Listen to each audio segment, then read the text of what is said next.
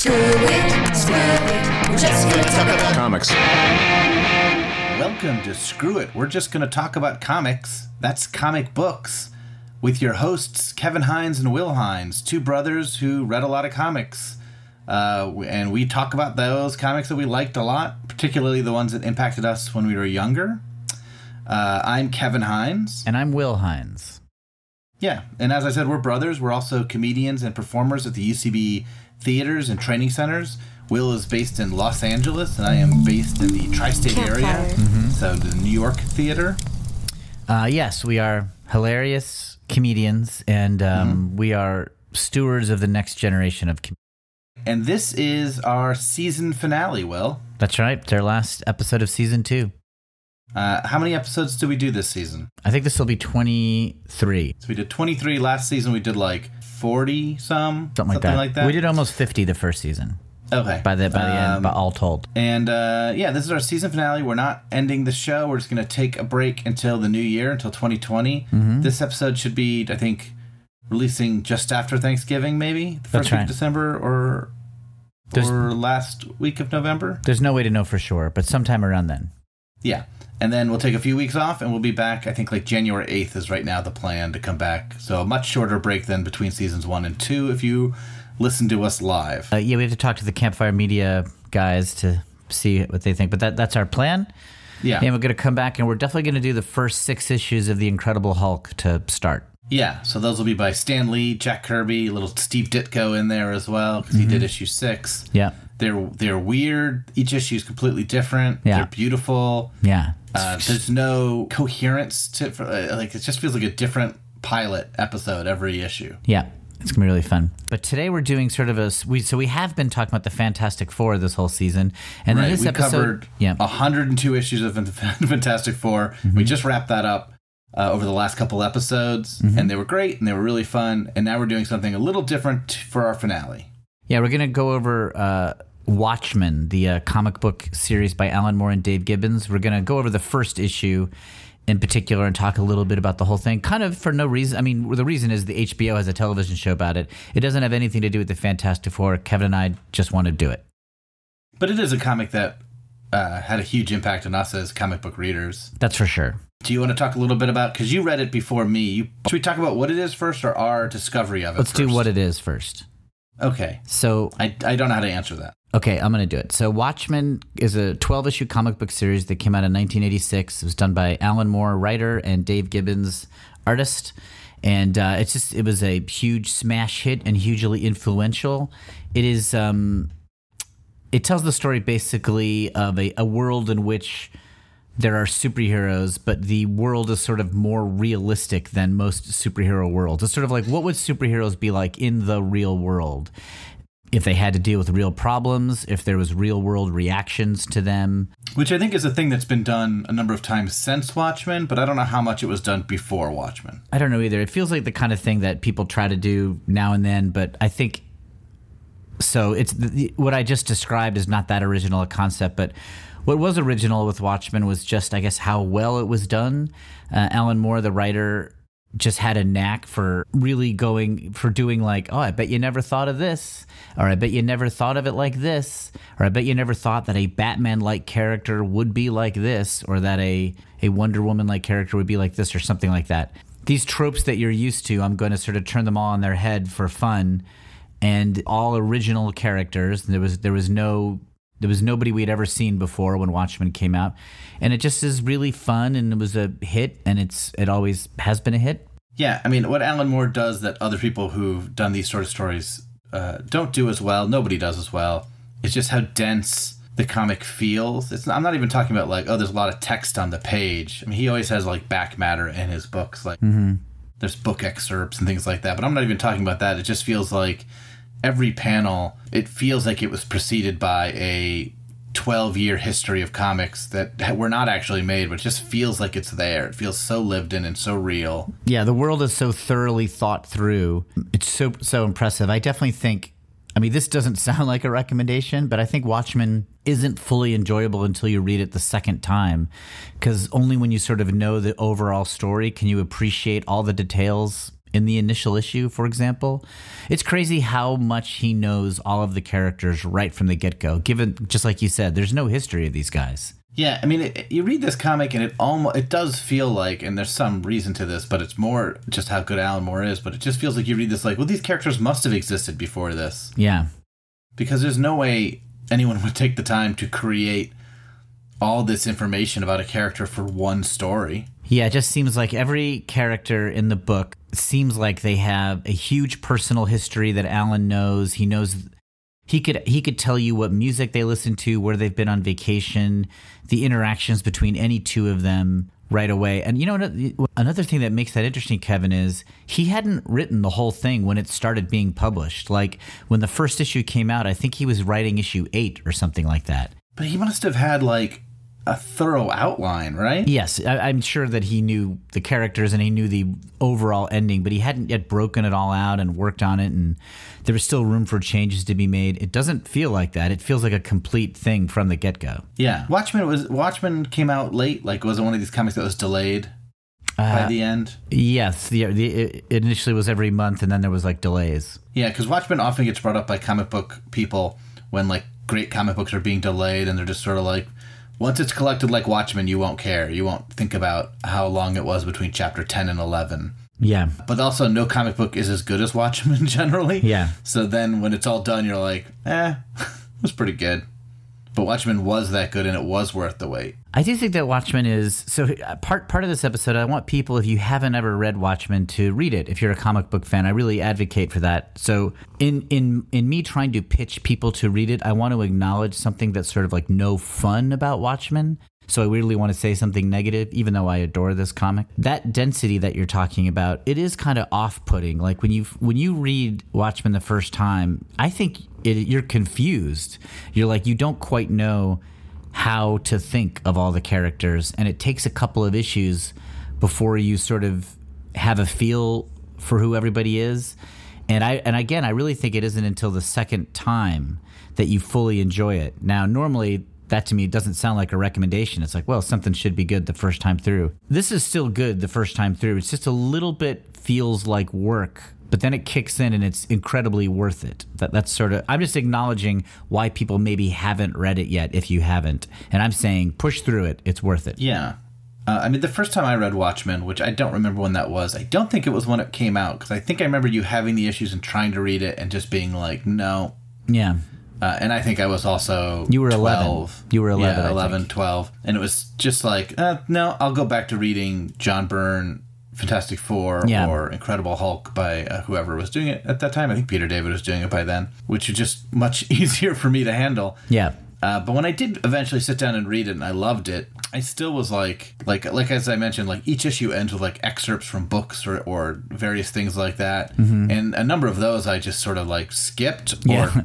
felt like, ugh, I don't want to read this right now. Right, right. There's a pirate story subplot where one of the characters is reading a pirate comic book, Yes.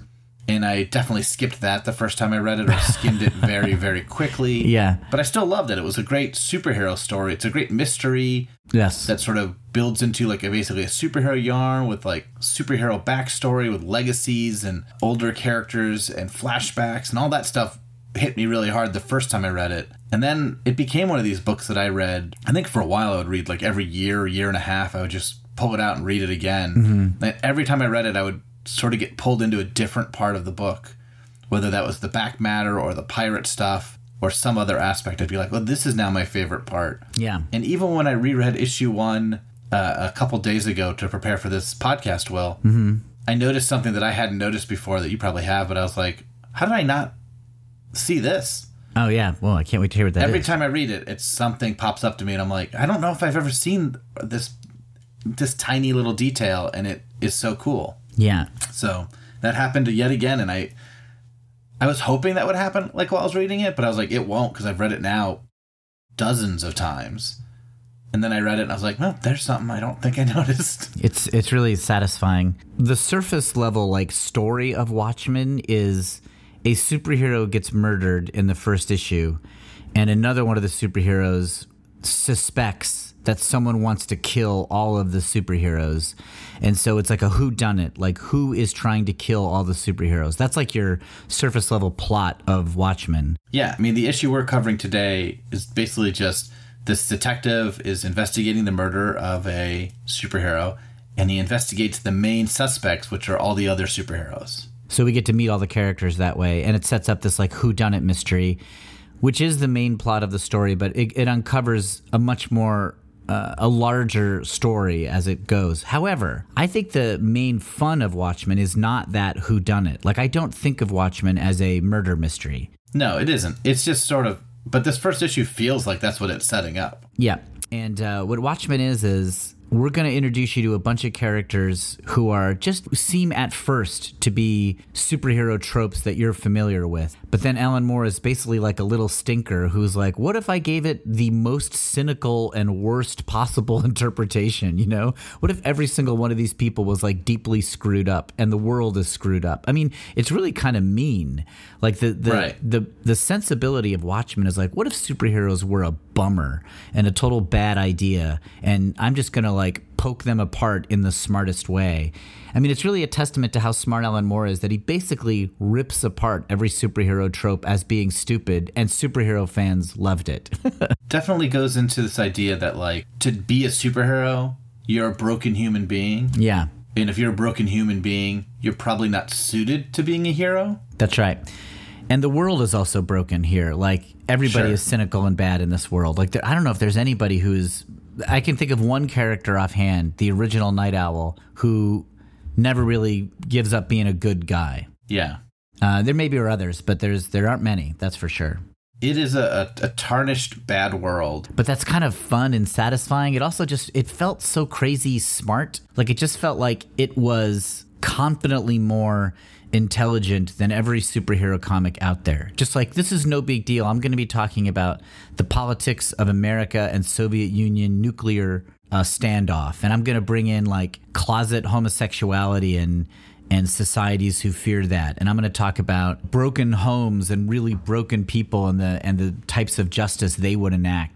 Just like it was no big deal at all. And, it, and when I was 16 and I read this, my friend, I should say, my friend George Ferenz, you remember George, Kevin? Sure. Got Watchmen before me. I was like, I don't know. I was a Dark Knight boy. I was like, I don't need another comic book event. And Right, uh, Dark Knight came out like at the same time. J- yeah, right before. But basically, That's- Dark Knight and Watchmen were like a one-two punch that like rocked the superhero world. That were like, oh, everything is better now. It's amazing Marvel Comics didn't just shut down and say, "Well, we lose." I know these two huge things from the DC side of the fence. George got it first, and I started reading his, and it wasn't like it, until issue six that I was like, I think I have to get this, and then I started buying them. But I think the first time I read it, I liked it, and I could tell that it was like something great and ambitious, but I didn't totally get it, and I definitely skipped all of the back matter, you know, the text stuff at the end, and I also would skim the pirate comic, the comic book within the comic, because it was just so many words. I was like, I don't care, but. Yeah. Then when I was a freshman in college, I reread it and I was completely blown away. I was like, "Oh, this is the best."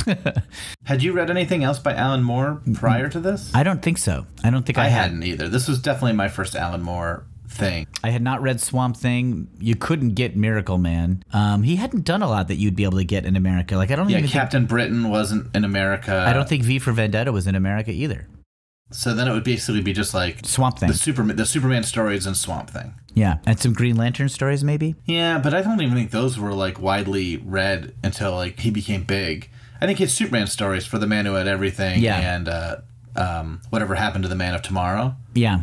Those were big deals when they came out. Yeah, I'm actually not an expert on his biography, but he was he's from Britain, he's from Northampton, England, and he became big in the Marvel the Marvel branch, I'm sorry, the England branch of DC. And so the DC editors and writers knew how great Alan Moore was, and they were throwing him stuff, but in, if you were just a casual American reader, I knew Alan Moore as Swamp Thing guy, and I did not think of him as a luminary. I thought of him as just one of the good writers. Like there's a lot of good writers. The like 20,000 AD, he probably did stuff, and like Captain Britain was like, he did that before a lot of his DC stuff, and that was Marvel UK. Okay. I'm pretty sure that Yeah, was I- before a lot of it. I, I don't know the exact breakdown of this, but he was he was a But big he didn't really become huge until Swamp Thing, I think, got him known in America. That's right. I think that's right. But it was also that's not a huge hit because it's Swamp Thing, Right. It wasn't like it was Superman or Batman or something. and he had done a couple great Superman stories, but he wasn't like a Superman writer. Who knows? He probably wasn't interested in writing like a monthly superhero book. Yeah. And so until Watchmen, Watchmen like put him on the map, and he never got off it again. I should also say one other thing: it's not perfect. Like there's Oh, yeah. definitely some things in here that are like the depiction, uh, the the how it deals with rape feels a little tone deaf. That becomes clear when you read a lot of Alan Moore stories. I Mm-hmm. think it's hard for you know us two dudes to speak to this, but he, Alan Moore gets into lots of like uh, rough stuff, like violence and sex, and even politics. And there's just and and part of that gives it kind of a pulp fiction noir feel, where you feel naughty reading it, especially if you're like an early teenager superhero comics fan and you're reading Watchmen. You're like, ooh, this is like adult stuff. You know, it's kind of thrilling in in the way that sort of like kind of like certain kinds of movies and violent stories are. Um, the the that's kind of the thrilling side of it. The bad side is eh, it can be sort of cavalier. You know, you're kind of like it's. It, I wouldn't go so far as to say it's completely gratuitous because these things Yeah. have huge impacts on the story. But it's kind of Right. like you you are not showing any regard for for how painful these events are that you're doing. Yeah, nothing is in here just to shock you, but definitely like the rape victim character, uh, and I don't know enough about it, doesn't feel like a fair depiction of that. Though, I mean, of course, all these characters are broken, so there's definitely like you can make excuses for it very easily, but I'm not comfortable doing that, I guess. there's um you know any individual can you know if you're talking about an individual they don't have to represent all all versions of a story but I, I I noticed it more when I read a lot of Alan Moore. I was like, oh, Alan tends to have a sexual assault in his story, and it's usually a big deal, but not always. He also usually has an incredibly brutal murder of some kind. There's usually some kind of hippie witch sex stuff going on.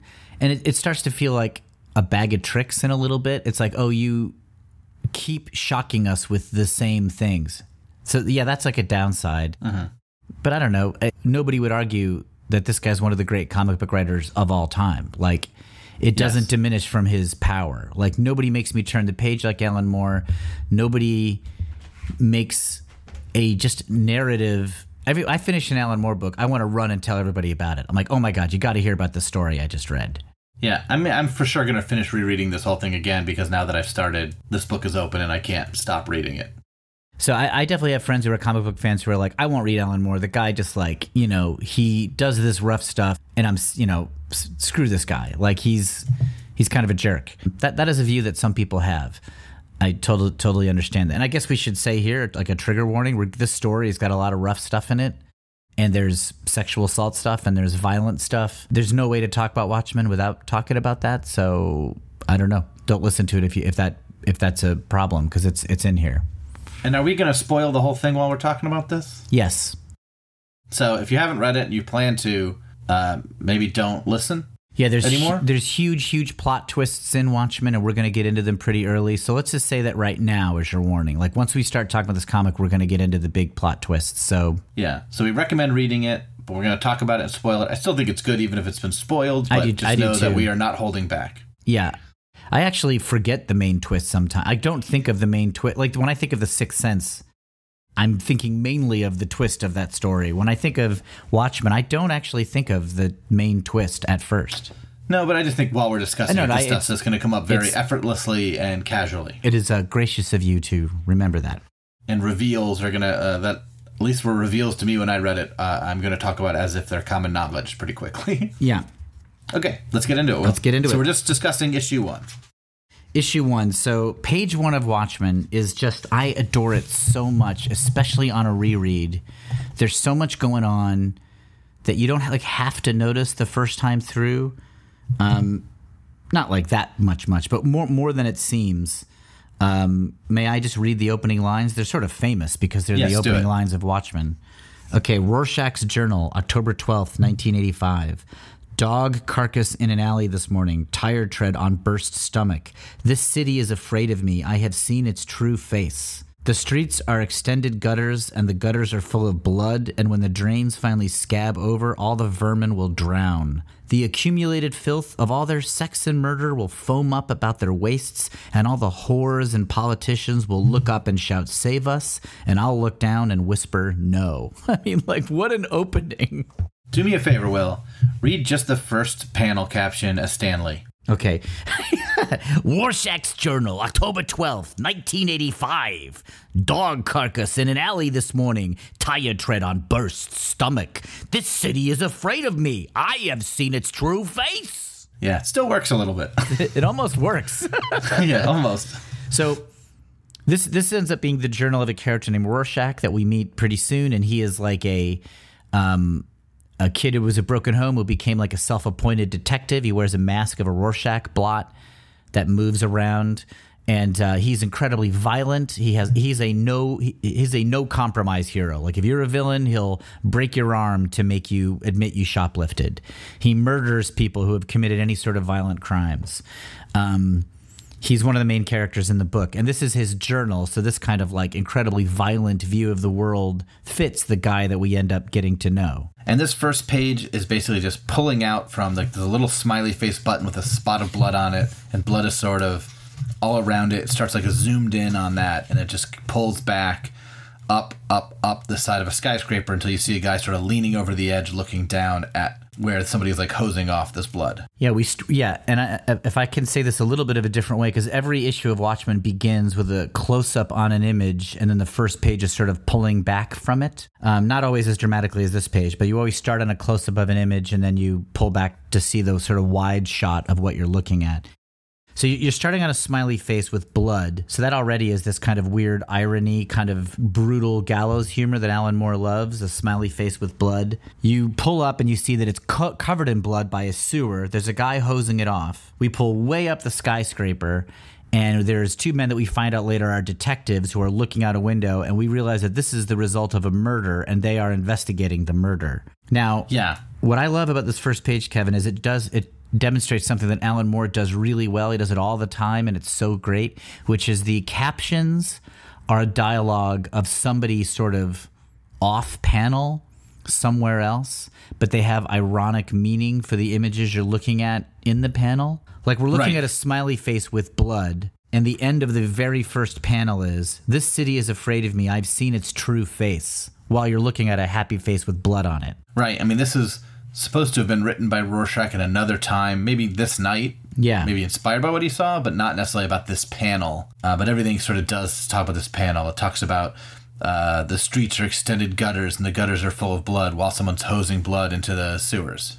Yeah, and we're pulling up, up, up, and it says uh, the whores and politicians will look up and shout, "Save us!" And I will look down, as we the readers are now looking down, and whisper, "No." And the book is chock full, and um, all Alan Moore stuff is chock full of this, and it's a really powerful way to sort of like I don't know, give things a uh, more depth and to sort of Yeah. feel like something is something is about to happen, meaning is about to be revealed to me. It gives a sense of forward momentum instantly. That is And- and- awesome. We'll need to be careful because we'll spend too long on each page of this book otherwise. Yes. But even like the last, the the sixth panel into the last panel. Yes. The last caption says, and all of a sudden nobody can think of anything to say. And then it's a detective sort of saying, sort of a dumb, not really anything statement. He goes, "That's quite a drop," Exactly. Like, which is nothing. He's not saying anything. He's just speaking to speak. but it feels like a little it- bit of a joke after Rorschach's comment.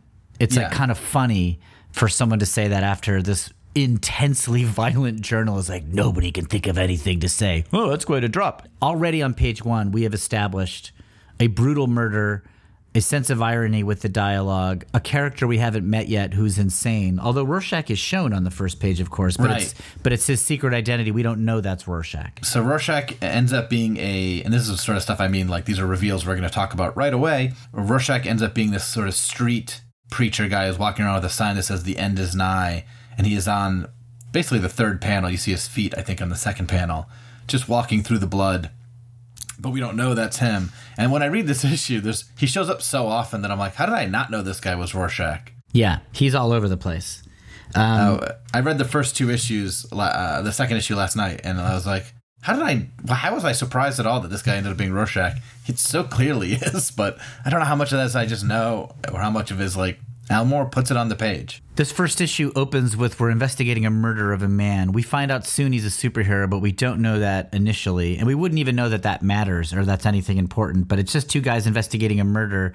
And so they're going around the apartment trying to guess how he was thrown out a window. But we, we're also cutting to flashbacks of the actual murder happening, although our flashbacks do not reveal the murderer. They talk about how this guy was really built, and they can't believe that anyone was able to even, even taking him by surprise that anyone could take this guy down because he's so How thick the glass is, and then it must have been really hard just physically to throw him through a window. and just to even beat him in a fight, Yep. So like whoever even a fair fight.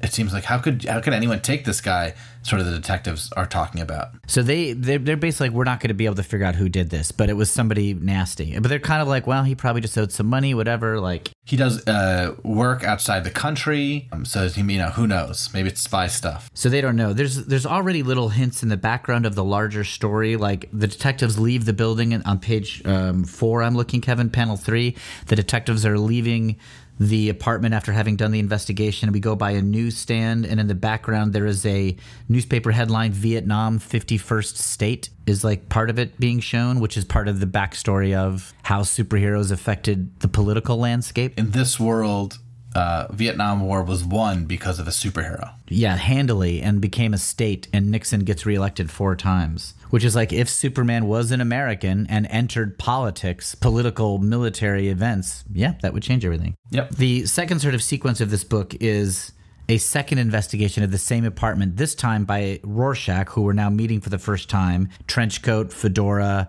Rorschach blot on his face, kind of a creepy Yes. film noir detective looking dude. And now he's going to investigate the apartment, and he instantly is way better than the detectives at investigating. Rorschach is immediately the coolest looking superhero I've ever seen. Yes. and he seems cool because he's like badass and tough. But then, like any sort of detail you get on him, he is disgusting, hateful, and close-minded, and dangerous in all bad ways. Like those sort of the ways people might joke about Batman. It's true for Rorschach to the to the nth degree. But he looks so cool that you still love him. It is one of the main like experiences of reading Watchmen is you root for these broken people cuz so if you're reading this you're a superhero comics fan here comes this is a superhero. He's got a mask. He's investigating. He looks cool. He's smart. He's great. So you're like okay he's my guy. I'm rooting for him. Then you find out oh he's like insanely right wing and totally xenophobe and like and emotionally broken. You also I, you feel very bad for Rorschach you know? He's had this traumatized life. You're scared of him because he's so insanely brutal. And so you have this affection for this broken dude. And it's the fun of Watchmen it's the Yeah. it is such a dev- it's a devious story And a lot of this, Alan Moore script's very detailed, but obviously Dave Gibbons is a master. Yeah. And this is four silent pages of him investigating. There's no like caption. Rorschach doesn't narrate what he's doing and tell you what's happening, but it's very clear what happens in these four pages. Yeah, he figures out that there's a standing wardrobe that has a false back, and he pops it open and finds a superhero costume, thus revealing that this man who was murdered is a superhero. The other cool thing is Rorschach's face blot. You know, his face is totally covered by a Rorschach blot, but it moves. It's got some weird advanced technology where the blots move around. They kind of are emotional, so you can see that he's surprised to see the costume. Yeah, he was just investigating this murder just because that's he investigates everything. Uh, and the cops were stumped, and I think, and, and he heard that, so he went in to check it out. And then he's like, "Oh, I know this guy." Yeah, it's the comedian, and we're going to find out a lot more about him as the story goes on. But we sort of get away from what Rorschach and we begin our process of meeting all of the main characters of this story. Yes, I mean, I'm already so hooked. Like, we're so early in this story, and I'm almost want to read the whole thing again right now. uh, as I said, I read the first issue a couple days ago, and then I read the second issue last night. And I was just reading the first issue for this podcast because I was I don't have time to read the whole thing again, but I'm going to. I can't not read the whole thing. And, and you're right, by the way, Kevin. Dave Gibbons, this the silent storytelling of Rorschach's investigation tells you, the reader, oh, you have to really read this. You have to pay attention and watch. You can't like skim through this quickly. This isn't some easy to read issue of a superhero comic that's just you know, you know, pedestrian, good guy, bad guy stuff. You got to pay attention, and it's really fun. And so Rorschach, one of the things he finds with the costume is a photo of a superhero group, and we cut to that photo on somebody else's wall, where two men are sort of hanging out by a fireplace having a conversation. and they're reminiscing about old superhero adventures. Um, one of them's an old man, one of them's a younger man. They're obviously friends. They like each other a lot. The old man lives in kind of a rundown apartment building. We don't really know the story with this, but it's implied. Uh, yeah, this guy must know the man who was murdered. Yeah. Uh, the older man refers to the younger man as a better night owl than I ever was. So you're like, okay, these guys are, and we find out soon these are superheroes called the Night Owl. One of them is an older one, and one of them is a younger one. This be, this introduces a thing that's a big part of the story, which is there is an older set of superheroes, the first generation, and then there is a newer set who were kind of more broken and cynical.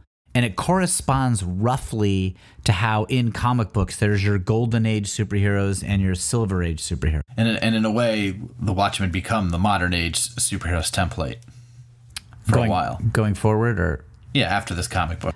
I always wondered, like, Watchmen's so fun, but can you enjoy it if you're not a superhero fan? Like, it plays so much on your just like knowledge of superhero tropes. Like all the older superheroes in Watchmen have those little domino masks, like the Phantom or Robin, which so many of old superheroes had.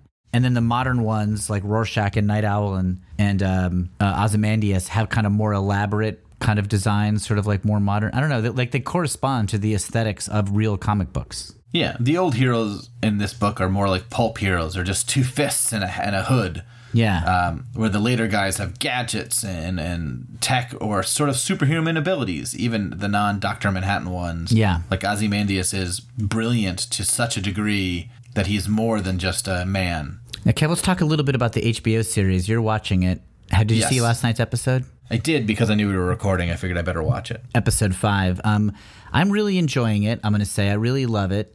Uh, I am not convinced that it will be as good as the comic, but that's a tall order.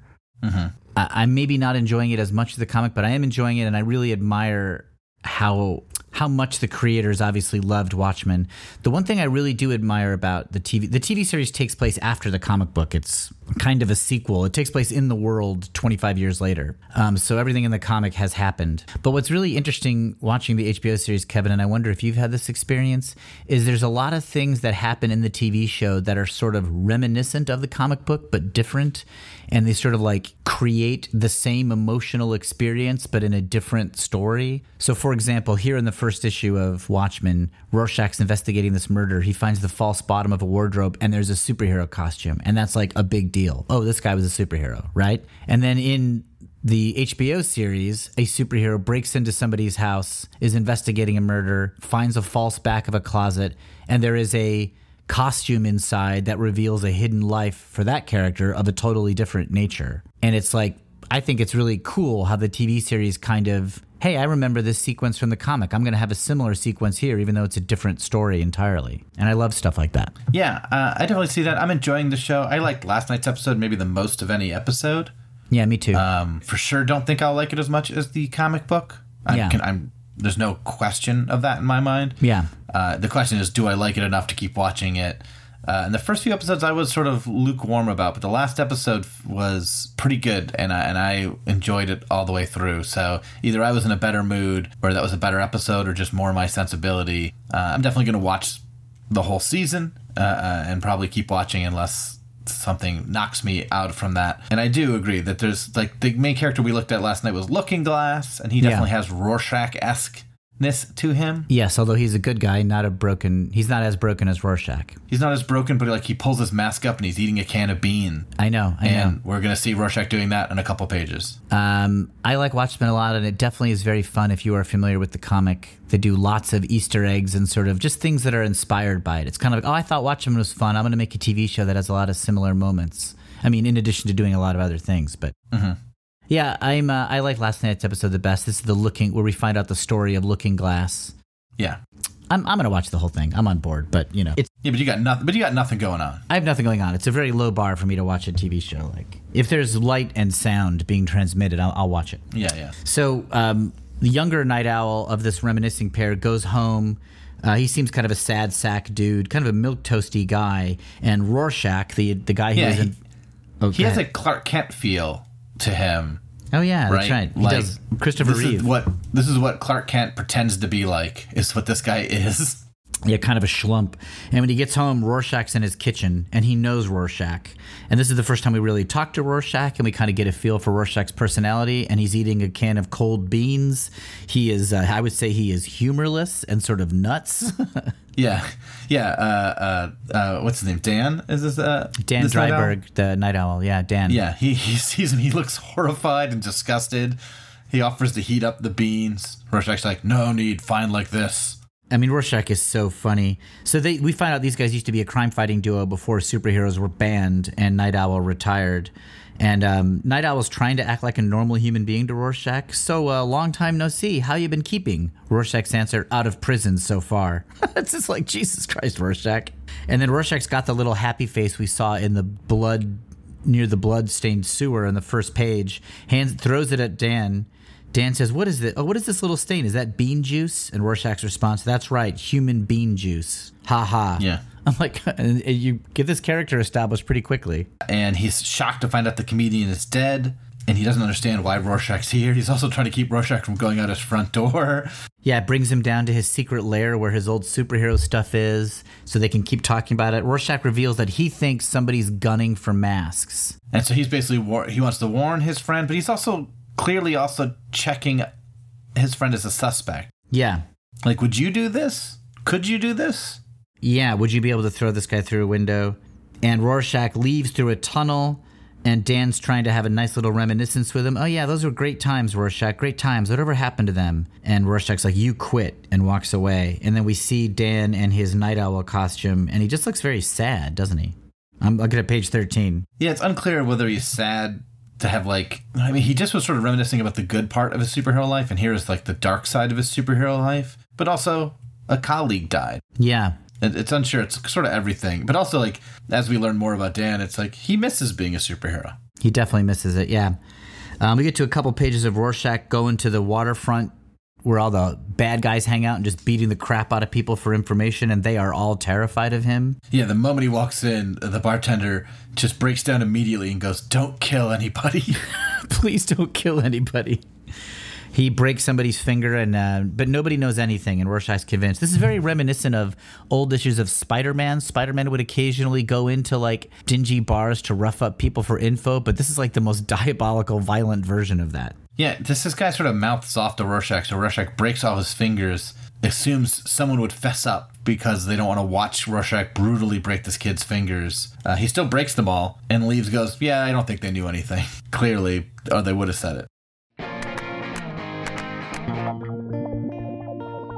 Uh, this is Will and Kevin from Screw It. We're just going to talk about comics. And hey, if you're enjoying this podcast, maybe try listening to our first season. Yeah, maybe. We started this podcast by doing a whole season, 50 episodes, all about Spider Man comics. We even did it under a different name. Screw it, we're just going to talk about Spider Man. Uh, and we did one episode for each issue of the original comic book run that was done by Spidey's creators, Steve Ditko and Stan Lee. Plus, we spent time talking about the Spider Man movies, the recent video game, one on Steve Ditko, one on Stan Lee, and lots of other fun stuff. And all those episodes are still up. They should be part of the same feed you use to get this podcast. So if you're a fan of Spider Man, uh, check those out. Screw it, we're just going to talk about comics. But in this case, we're just talking about the first season where we talk about Spider Man, all from Campfire Media.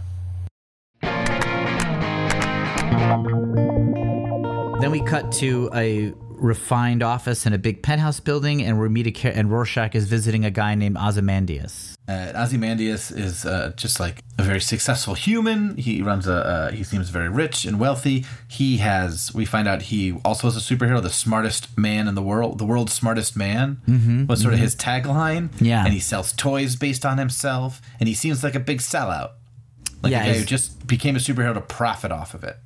Yep. Um, and Rorschach basically says the comedian's dead. I think somebody's gunning for masks, and he's investigating him. And so now we meet Ozymandias. Should we? I would say this about Ozymandias: he's not thrown by Rorschach being there like Dan was. Yeah, he can handle it more.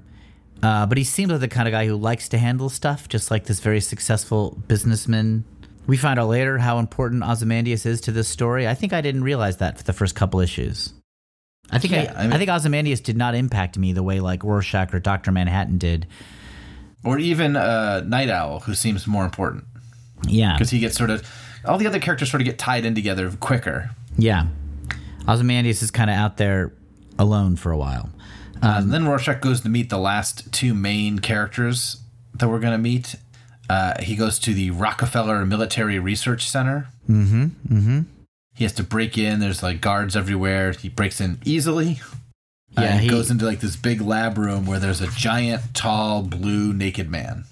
Yeah, who is Dr. Manhattan, uh, who we find out is the only character in all of Watchmen who actually has superpowers. He's the only superpowered character, which I didn't realize the first time I read this.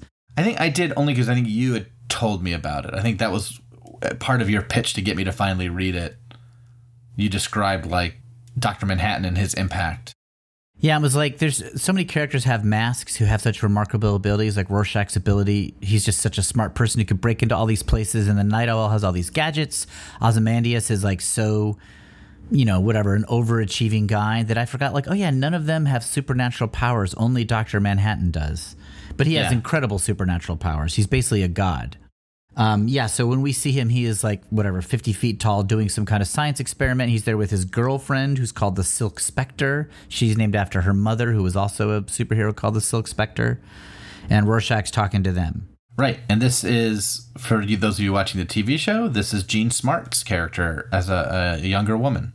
Uh, she's in the Watchmen TV show as a, a FBI agent who is unsentimental and not scared of much, and we find out why in this in this series. She has seen a lot of stuff. Yeah, Uh, but when we meet her here, she's Dr. Manhattan's girlfriend, and we learn Dr. Manhattan's full story later. But he was a human being who, through a pretty typical superhero comic book type of nuclear accident, gains the power to basically manipulate all of matter, which means he can do anything. But he was a sort of passive, passive beta scientific nerd. So even in his god form, he still likes doing science experiments. He kind of just like explores physics and stuff and has a girlfriend. Like he's still sort of partly human. we we we see his story sort of out of order, and as he gets, uh, f- you know, further along in our timeline, he gets more and more distant from his humanity. Yeah. Because even in this, when Rorschach's talking about the comedian being dead, he's like, "Life and death are unquantifiable abstracts. Why why should I be concerned?" Yeah, a live body and a dead body contain the same number of particles. Structurally, there's no discernible difference. Like, what a good way to establish what a cold, distant weirdo Dr. Manhattan is. Yeah, this guy makes uh, Reed Richards seem like a, a warm, loving husband. Yeah. uh, Lori, the Silk Spectre, does not like Rorschach. I mean, understandably, this is a violent, weirdo, crazy man. The comedian's dead. The comedian raped Lori's mother, as it was exposed in a book written by the older superhero man that we saw reminiscing. And so Lori Yes. hates the comedian, um, doesn't mind that he's dead. And Rorschach is sort of tone deaf and insensitive to her concerns. Lori goes, Blake Blake, the comedian. Blake was a bastard. He was a monster, you know. He tried to rape my you know he tried to rape my mother back when they were both Minutemen. And Rorschach's like, "So you support the allegations made in Hollis Mason's book concerning Blake?" Just kind of like it's almost like a Me Too thing. It's like, "Oh, you Yeah. believe you believe the accusations?" And she's like, "Of course I do, you asshole." But there's also the aspect of him being like, "That's a clue, possibly to Rorschach, right?" Yeah, that's right. You She hate, has oh, so you hate you, you hate the comedian. That's interesting. Yeah, but even the way Rorschach talks about the rape, I'm not here to speculate on the moral lapses of men who died in their country's service. and she's like, Yeah, yeah. moral lapses. She's infuriated. Uh, this is yeah. what I, this is what I mean by Alan Moore's um, use of uh, sexual assault as a story point. It is Yeah, like it- a big deal. Like Laurie is here speaking to the trauma it is. It's not like this. It's not like the Kingsman where there's like crazy violence going on with almost no consequence. Like it Right. has consequences here. It's a huge does. part of the story. I think the fact that I it guess I'm not trying to defend Alan Moore. I'm trying to explain how you can read this book even as like a progressive, like sensitive person and be like, this story is good. I think the part that's harder to swallow is that uh, Oh yeah, the- Laurie's mom sort of falls in love with the comedian. that's right. That's Her, right. her Yes. attempted rapist, she has good feelings towards now. Yeah. And even beyond that, she loves him. And uh, uh, huge spoiler alert: Lori is the comedian's daughter. That's right. A huge So she had consensual sex with the comedian eventually. Yes, that's right. And Now, that I think is sort of tough to be like, oh, this person tried to rape you. and you like- and boy, pretty conveniently, he's not such a bad guy. Yeah, yeah, Yeah, I mean, right. I, I know it is. it's it's I mean there's a reason why some people are like forget Alan Moore. He's just a he's a very he's a bro dude who Mm-hmm. just has a big vocabulary. Um, you know, he's not as smart as you think he is. He's kind of just like a bro dude deep down. Is is sort of like an accusation you could make about Alan Moore. Yeah. Um, I, I can't I can't dispute that. But He's a great storyteller, but he's still a white man who maybe doesn't always see things great from all the perspectives. Which I mean, who does? I guess. and there's not a ton of female characters in Watchmen. sure, right. The ones but there there are- wasn't necessarily in superheroes of what he's aping. he does they're fleshed out like Lori Blake I'm sorry Lori she's got her mother's name here which I can't pronounce Laurie Jupiter is also uh, you the Americanized version of the Polish name um, she's a fully fleshed out character I mean like the if you're in an Alan Moore book you are an interesting character um, but there aren't a ton of the ones that are female okay so Dr. Manhattan Rorschach is upset Lori and so Dr. Manhattan teleports him outside Right. Lori talks to Dr. Manhattan for a bit, and then she goes, Hey, you know, maybe I'll call Dan Dreiberg. I haven't seen him in years. And she's bored. She's bored just watching Dr. Manhattan do lab experiments. She's sort of stuck in a lab next to this superhero. And she's like, Hey, is it okay if I call him up and ask him for dinner? And he says, Of course not. I join you, but I think I'm close to locating a gluino. which would completely validate supersymmetrical theory if we could include it in the bestiary. And her response is, "That's fascinating. Okay, I'll call Dan." And it is funny. Like this book is really funny. and so, what? Here's the thing I noticed when I was reading that I hadn't noticed before is that while she's calling Dan and making plans, Dr. Manhattan smiles. Okay, and the bottom you? of page 23 he has like a little smile he's happy for her because he knows where this is leading Oh, I didn't. I've never thought about that. this leads to him yeah this is what i'm saying this is the thing i noticed so this leads to her and dan sort of hooking up And falling and in her love. sort of leaving dr manhattan for dan and later on in the very last issue he steps over them uh, after they've just had sex and he smiles there too that and he I- doesn't smile a lot post i don't know post vietnam right, or something right. like that because he's be, uh, not maybe a little later than that Uh, he's because he's become so Robotic. robotic. Yeah, he's lost his humanity. But here's a little smile. He knows what this is because he's kind of in all. We find out he sort of now exists sort of in all time. So he's sort of experiencing all his life at once. Yeah. And so he knows that what this means. And he knows what's going to happen, and he's happy for her. And I think that's a really nice moment. But never noticed it until I, I never read it noticed. last night. I never noticed it before either.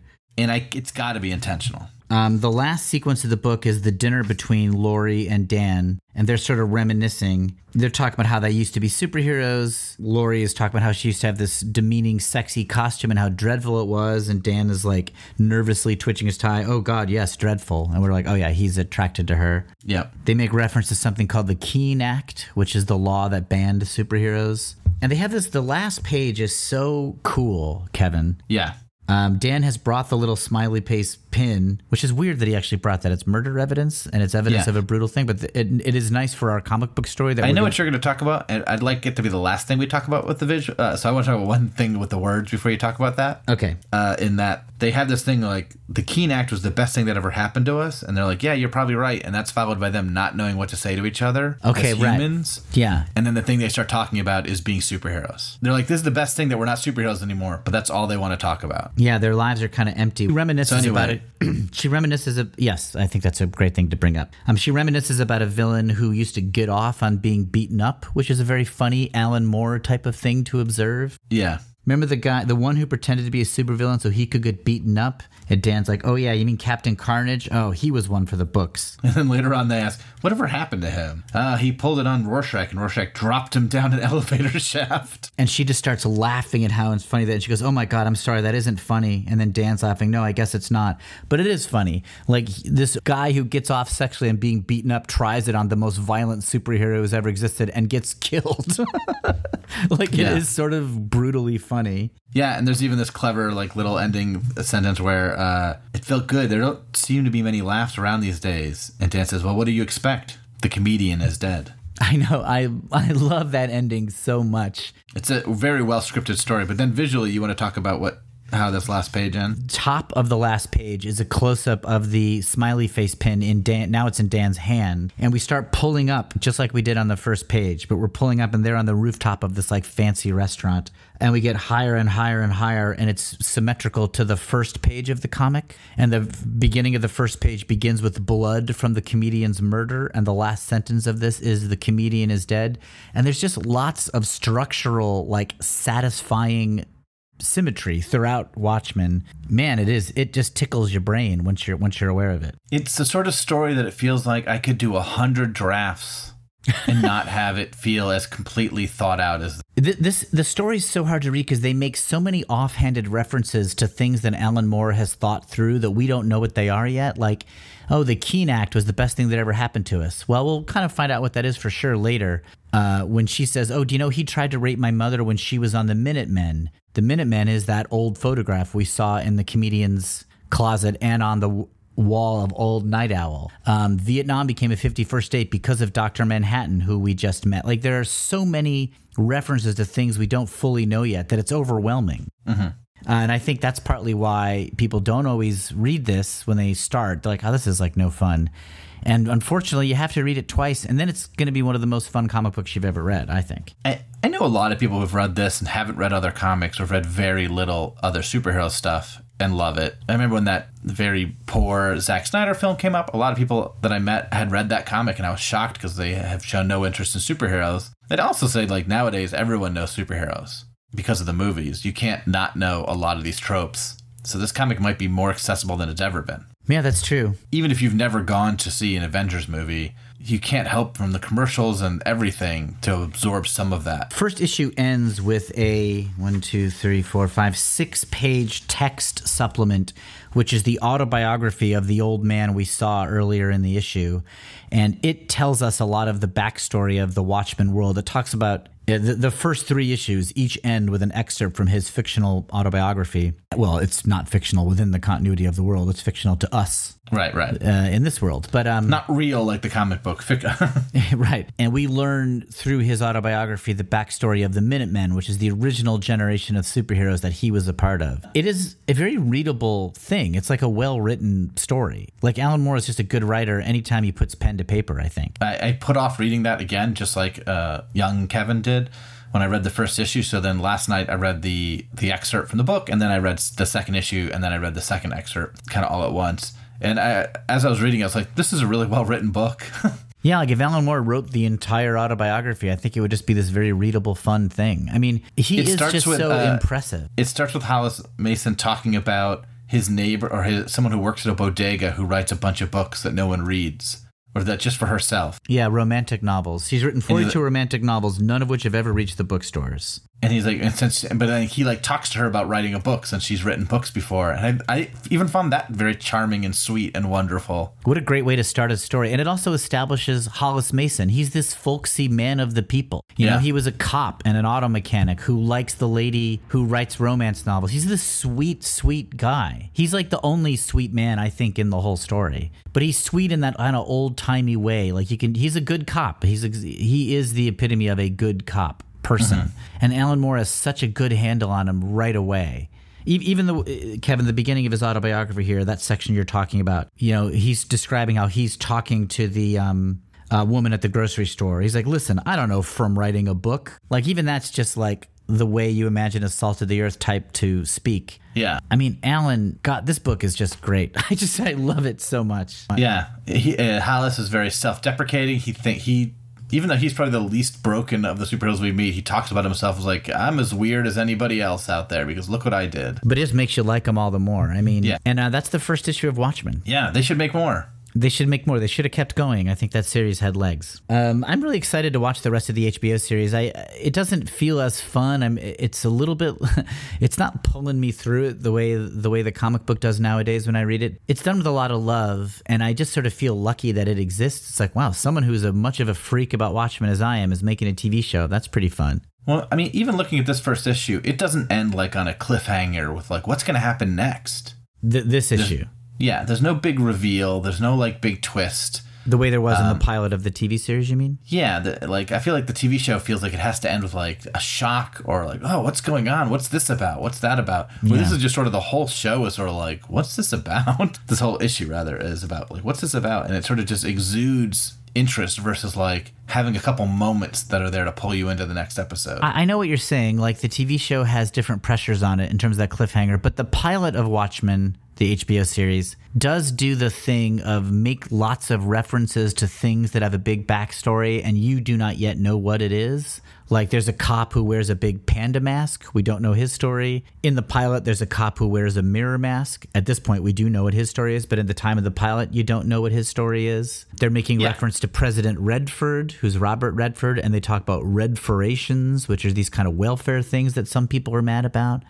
Like it does have that kind of dense, thought about world feel. I think, uh, Sure. and, it, and it is somewhat overwhelming. And it's like a, uh, it's like I almost feel like I have to watch it again to be like, what, whoa, what's going on here? Yeah, I think it is very good and it's very well done. My my thing with this and with a lot of shows and movies nowadays is like, oh, I still don't know as of yet why this story needed to be told as a Watchmen sequel. Like, what is this story and why couldn't it have been its own thing? Because let's talk just a tiny bit about what Watchmen is. Because like Watchmen is our its own original characters, but originally when he when Alan Moore first started thinking about it, it wasn't that. Uh, why don't you tell that story? That's it for us as Steve Ditko fans. This is very interesting.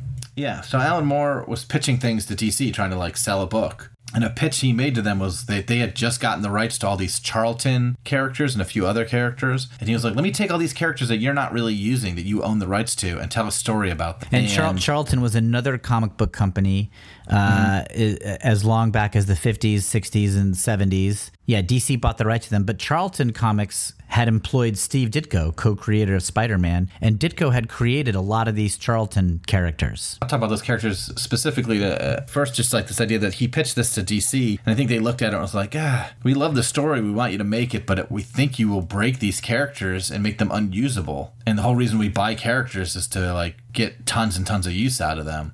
Yeah.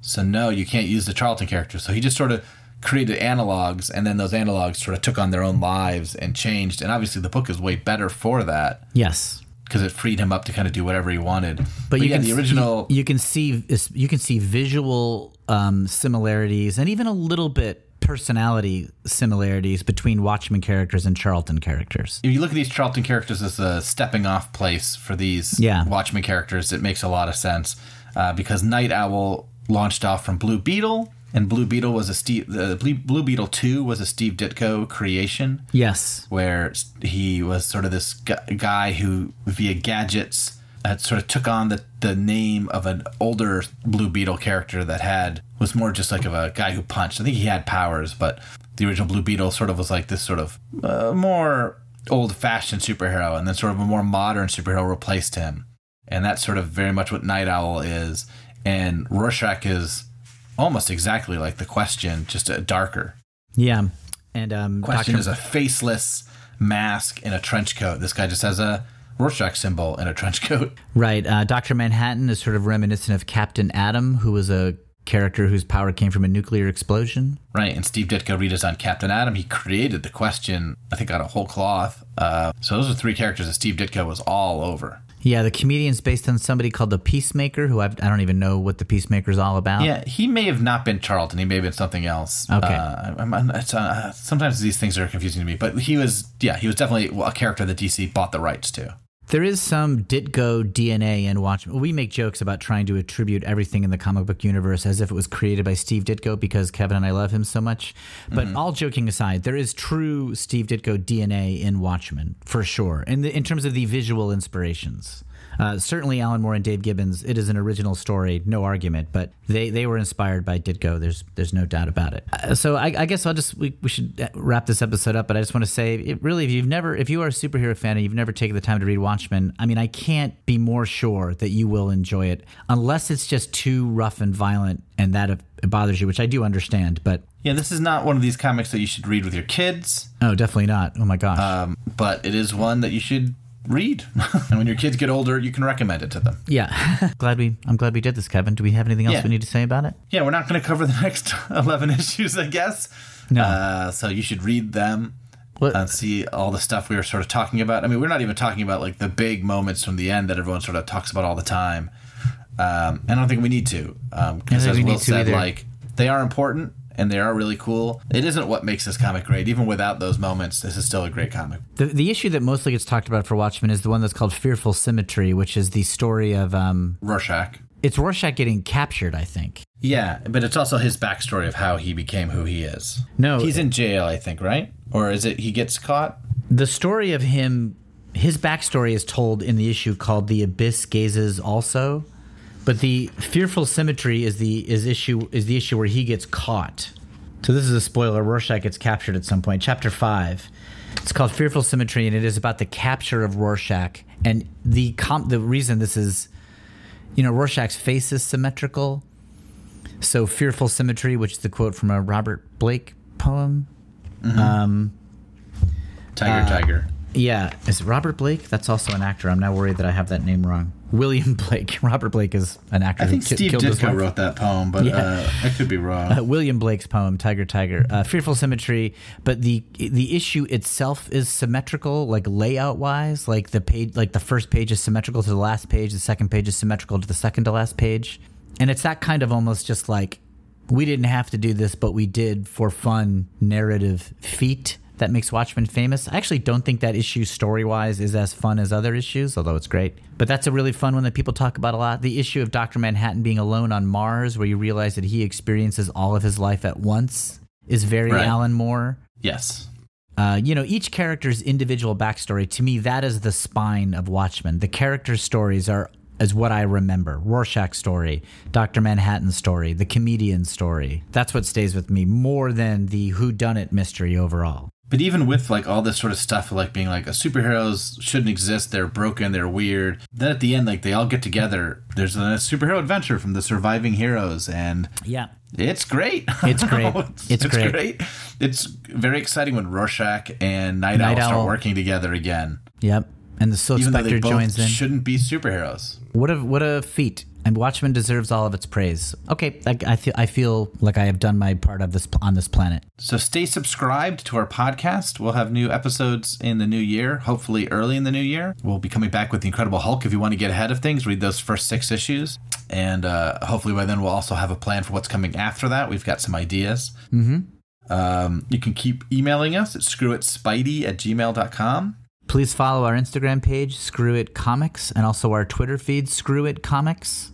Yeah, and I hope you enjoyed this season. I know we did a lot of uh, format stuff that was different, um, covering multiple issues at once is the main thing. Sort of spending two episodes on some of those batches was very confusing. I think it was still a really good season. We and it was really fun stuff we talked about. I think next season will be more like this Watchmen episode where we cover bits of arcs rather Yeah. than complete things, Yeah.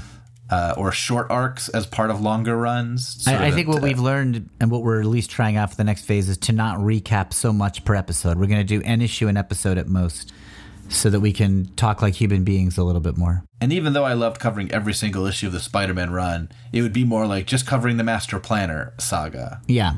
instead of all issues. Though I, you know, So we'll we'll we'll miss a lot of the deeper cuts, but maybe we'll be able to cover more stuff that way. So hopefully, if if FF was too daunting and it and it scared you off, hopefully that'll bring you back. If you liked FF and like Spider-Man, hopefully this won't turn you off, as it, we'll still be doing what we were doing, just sort of more stuff, covering more. But let us know your emotional feelings in every which Yeah. way about our projects at uh, screwitspidey at gmail. And thanks for listening all season, guys. See you in the new year. See you in the new year, everybody. Bye bye. The comedian is dead. Screw it, screw it. We're just gonna talk about Comics.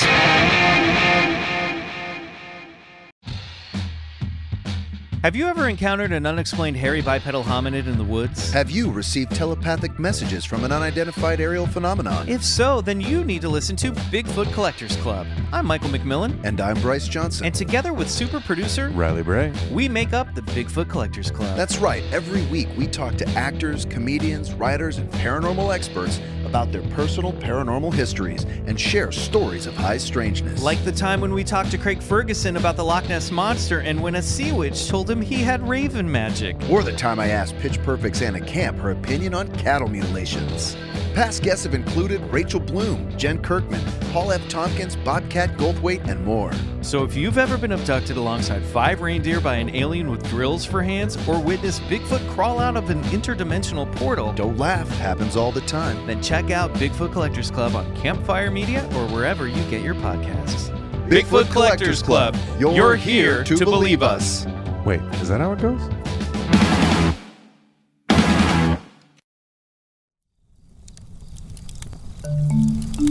Campfire.